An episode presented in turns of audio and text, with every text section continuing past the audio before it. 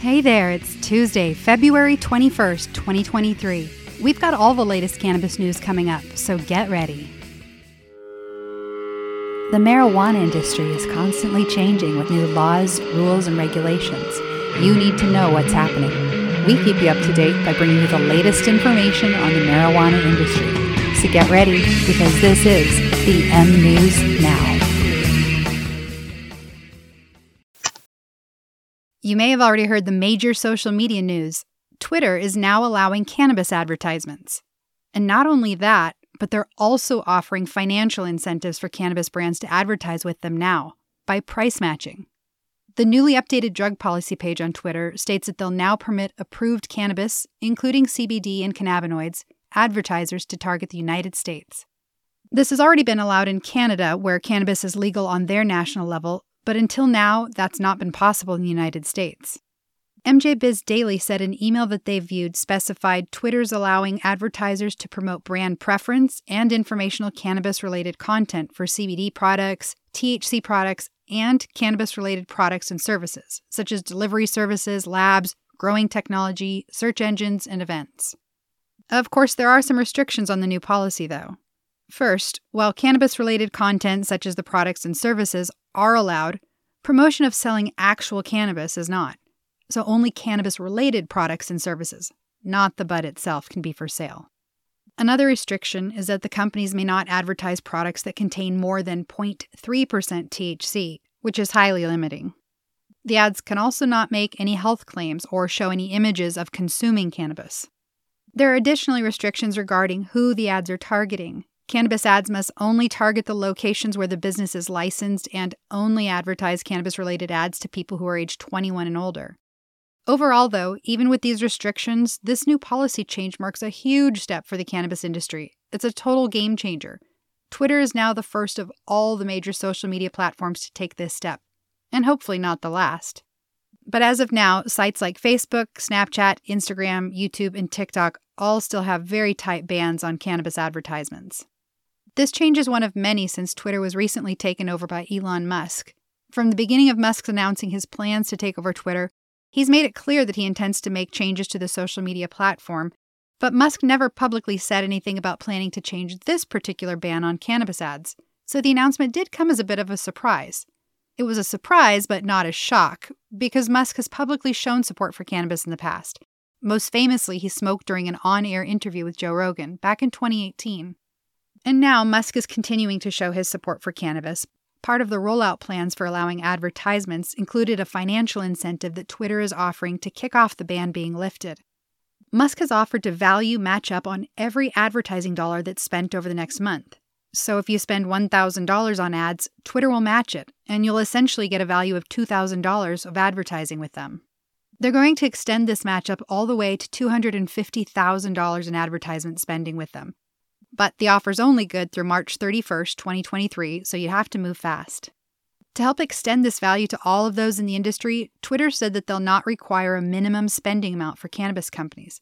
And that's fantastic for smaller cannabis companies out there who can now afford to get in on advertising, even if they only have a few dollars to spend on it. The co founder of the Cannabis Media Council, Amy Dennison, told news site Politico that's one of the most generous things that an advertiser and publisher relationship can kick off with.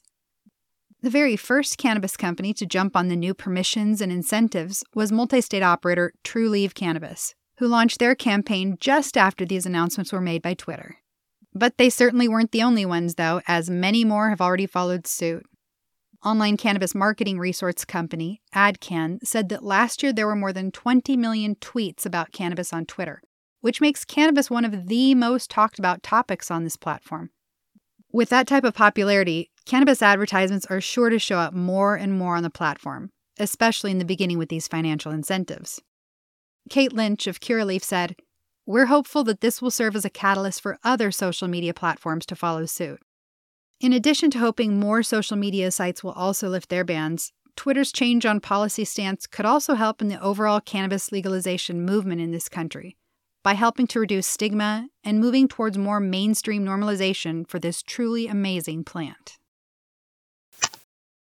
The U.S. Drug Enforcement Administration, or DEA, has made it very clear that they officially classify Delta 8 and Delta 9 THCO acetate to be Schedule 1 controlled substances. The declaration was made in a letter responding to a request from North Carolina attorney Rod Kight. Kight had written to the DEA last August asking what the control status of THC acetate ester was on the Controlled Substances Act. Kight told Cannabis Business Times in an email that his letter had said, in part, I represent many businesses in the hemp industry and began to see the proliferation of THCO products on the market. Since THCO is not produced by the cannabis or hemp plant, I had concerns that the DEA would view it as illegal, synthetic THC rather than lawful hemp. The DEA's response letter took six months, but it was finally issued on February 13, 2023. And in that response letter, the DEA said unequivocally that Delta 8 and Delta 9 THCO acetate are considered to be Schedule 1 controlled substances on the controlled substances list. The DEA stated that because Delta 8 and Delta 9 THCO do not occur naturally in the cannabis plant and they're synthetically made, they don't fall under the definition of hemp. The DEA's letter went on to say that they've similar chemical structures and pharmacological activities to those contained in the cannabis plant, so they meet the definition of tetrahydrocannabinoids. And they, and products containing them, are controlled in Schedule 1 on the Controlled Substances Act. Kight told Cannabis Business Times that he agrees with the DEA's response regarding THCO, but he disagrees with their view of Delta 8 status. Kight said that Delta 8 is naturally produced by the hemp plant, where THCO is not. A controversial cannabis bill is being withdrawn for more editing and rewriting.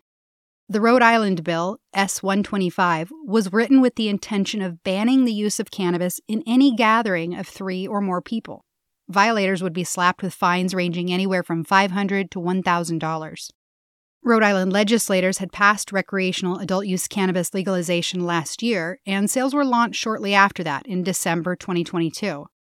The sponsors of this anti group usage bill are six senators, including the bill's main sponsor, Senator Walter S. Felag Jr. He told Marijuana Moment via email that the legislation has been withdrawn for more editing and rewriting. He didn't say what they were editing or how the bill would change, and he also failed to explain what they were thinking and why. The idea of banning gatherings of three people from smoking together seems rather ridiculous. The bill, prior to being rewritten, had stated that hosts of more than two people must take all reasonable steps to prohibit the use or possession of any marijuana or other controlled substances by anyone at the gathering. The bill had first been introduced in early February and then withdrawn just a few weeks later for revision. As this bill is the first of its kind across the nation, this one will be something that everyone in the U.S. cannabis industry will want to keep an eye on to see what happens when it's eventually refiled. New Jersey cops will now officially be allowed to use cannabis in their off hours. The state's adult use cannabis sales began just one year ago, on April 21, 2022. And at that time, New Jersey's Attorney General, Matt Platkin, issued a memo to law enforcement agencies and police chiefs regarding the new law and how it affects their staff. He basically said it was okay for law enforcement employees to use cannabis in their off hours. His memo specifically said that agencies could not take any adverse action against any officers because they do or do not use cannabis off duty, and that officers could not be fired for it. Following that initial announcement, though, opponents saw to it that those rights were quickly revoked, and that prompted months of back and forth negotiations on the issue. Well, now they seem to have settled the issue for good and officially announced their new clear guidelines on the matter. These guidelines say that New Jersey police officers will not be subject to cannabis testing anymore unless they're on duty or if their specific position requires federal oversight and or drug testing. Those types of federal positions would include things such as special task forces or those who hold some type of federally regulated license that requires drug testing, like a pilot license. But despite these new rules and police being allowed to use cannabis in their off hours, they are still, of course, absolutely banned from any type of cannabis consumption, whether it's recreational or medicinal, while they're on duty. Platkin's memo said To be clear, there should be zero tolerance for cannabis use, possession, or intoxication while performing the duties of a law enforcement officer. A House committee in New Mexico advanced a bill this past Friday, February 17th, which opens the possibility for firefighters to be able to use state legal medical cannabis when off duty. The measure, House Bill 292, is seeking to redefine the term safety sensitive position in regards to a Compassionate Use Act that regulates New Mexico's medical marijuana program. The bill proposes to define it as only being applicable to jobs where a person's required to carry a firearm at work or drive a vehicle. So, if this bill passes, it would then make it possible for jobs such as firemen who aren't driving the truck to be able to use medical marijuana when they're off duty. The bill was sponsored by committee chairwoman and Democratic Representative Liz Thompson, among others. Thompson emphasized to the rest of the committee that medical marijuana would be valuable to firefighters in particular, because they often deal with job related post traumatic stress disorder. She said, If you don't have PTSD by the first day, you will by the second. And I can truly see that. So we're just trying to give them another option to deal with the traumas that they see every day without it being alcohol. Another person who spoke before the House committee emphasized that passing this bill would help more than just firefighters. Miguel Tittman's the president of a local firefighter union branch, Local 244 of the International Association of Firefighters, and he represents 900 firefighters in Albuquerque and Bernalillo County. He told the committee that passing this bill will affect a lot more employees in the state than just firefighters, but it'll positively affect our population so much. Tittman also pointed out that other communities have already initiated similar measures with success, such as in Vancouver, Pittsburgh, and New York City. On the other side, though, one of the measure's critics, Republican Representative Harlan Vincent, said he was concerned that passing this measure would jeopardize public safety by possible impairment while on the job. Vincent said, If somebody called 911 and they're having a heart attack, I want my people dialed in, razor sharp, and to give that person in our community every possible chance that they have to survive. Again, though, this measure is only related to off duty cannabis use. And Representative Vincent doesn't seem to understand that difference. Besides this cannabis measure, New Mexico's legislators are also currently considering a measure to allow for more clinical trials to study the effect of medical marijuana on military veterans with PTSD and pain management. That measure is called the Medicinal Cannabis Research Act and is being reviewed now.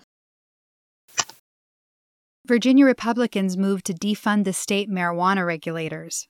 Since 2020, Virginia's had a very limited state medical marijuana program. And one year later, in 2021, Virginia's former governor, Democrat Ralph Northam, signed recreational adult use into law. However, there's no place in the state to legally buy it, and that's because there's no regulatory framework yet in place. Sales were set to begin next January 2024, but that was contingent upon regulations being in place. But that hasn't happened. Ever since Republicans won control of the state House of Delegates and Republican Governor Glenn Youngkin replaced the past Democratic one, They've been trying to block all efforts to create that regulatory framework, which would mean that sales cannot start. According to insiders, Virginia's Republican legislators have a history of trying to undermine the state's legal marijuana industry. The most recent way they've done this is when the Republican controlled State General Assembly Committee blocked a bill that was structured to set up adult use sales regulations. And by blocking that, no regulatory framework is created and sales will not be starting in January. In addition to blocking that bill, Virginia's Republican lawmakers have also been trying to cut nearly 70% of the state's Cannabis Control Authority's budget. They presented a proposed state spending plan which slashes that budget by $13.4 million over two years. That was just a proposal, though, and the budget is not final and still subject to negotiations over the next few days. But if passed, it could drastically damage the state's current medical marijuana regulatory system. A study recently published on JAMA Open Network shows that while cannabis can bring on early onset psychosis in certain individuals, it's not much of a concern for the general population. Researchers used the Optum Clinformatics DataMart database to investigate psychosis related claims in relation to state legalization. They poured through millions of pieces of data on individuals' diagnoses, medications, follow ups, prior to, during, and after state legalization measures. And what they concluded was that states who had enacted cannabis legalization policies showed no significant increases in either psychosis related diagnoses or prescriptions for antipsychotics. The only very minor change that they observed was in a super small subsection of the population they studied. Specifically, it was men between 54 and 64 from an Asian demographic. They were the only group who showed a very slight increase in psychosis related diagnoses in states where cannabis had been legalized.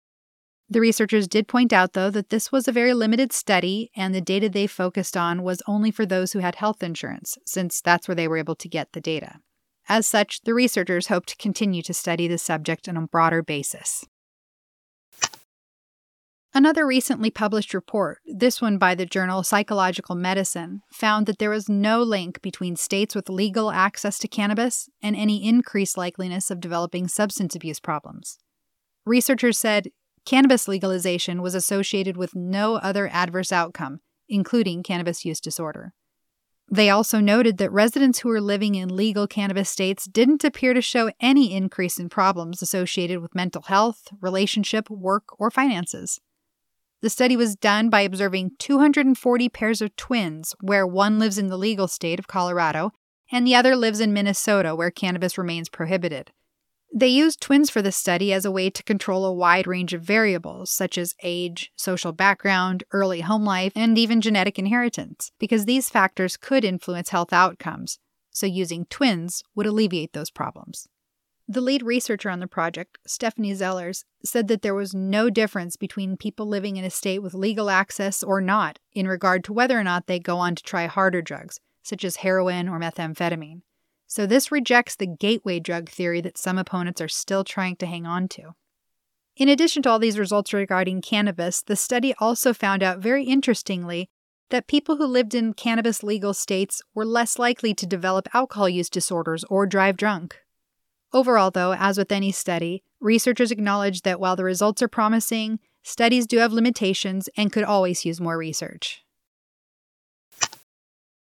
The next time you hear someone criticize cannabis legalization because of their fears over potential teen use increasing, you can let them know that federal studies actually show that cannabis use by teens is trending downward as states legalize the plant. A federal biennial report has just been released titled The Centers for Disease Control and Prevention's Youth Risk Behavior Survey. And this federal study has found that teen cannabis use has declined from 2019 to 2021, and 2021 actually had the lowest rate in a decade. That's when states began legalizing for recreational use back in 2012. This new federal study directly contradicts cannabis opponents who fear that legalizing adult use would lead to an increase in usage by teens. Cannabis advocates, on the other hand, have long maintained that legalizing adult use, along with proper regulation and legislation to uphold things like ID verification enforcement, would reduce teen use, just as this federal study confirms that it has. And this study is not unique. There have actually been many prior similar studies.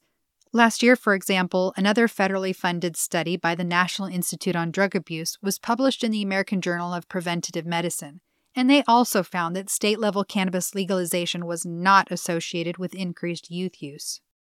Michigan State University researchers have also conducted federally funded studies that published their findings in the journal PLOS 1 last summer. They found that cannabis retail sales might be followed by the increased occurrence of cannabis onset for older adults in legal states, but not for underage persons who cannot buy cannabis products in the retail outlets. In addition to these, there have also been numerous other studies with similar findings from multiple agencies, including many more that are federally funded. Some of these are the Coalition for Cannabis Policy, Education, and Regulation, the National Survey on Drug Use and Health, the Journal of the American Medical Association, the U.S. Department of Education's National Center for Education Statistics, and earlier studies also done by the Center for Disease Control. North Carolina is one of the few states that have not enacted any type of cannabis legalization measures yet. But despite the lack of laws being passed, the public has shown that, like the rest of the country, residents are supportive of it. A recent poll interviewed nearly 1,000 voters earlier this month in this state, and the vast majority of them, at 73%, said they will support a proposed bill to allow the use of cannabis in North Carolina for medical reasons. This echoes the results from another poll that was done last year in May of 2022, which got even higher numbers of support. The group Carolina Partnership for Reform found 82% of North Carolina voters they spoke to were in favor of legalizing medical cannabis. That particular poll also asked voters about recreational or adult use legalization, and they found 60% who said yes to that as well. But despite the public wanting it, North Carolina legislators have not yet gotten anything passed. Last year, a medical bill passed through the Senate, but at the time, the House Republicans blocked it from advancing. This past month, that bill was refiled after some changes were made. North Carolina's Senate President pro tempore, Phil Berger, told the Trying It Together podcast that the updated legislation is well constructed and has addressed many of the concerns there had been with the prior version.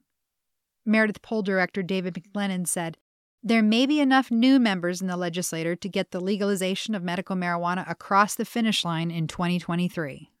Good luck, North Carolina. We're rooting for you.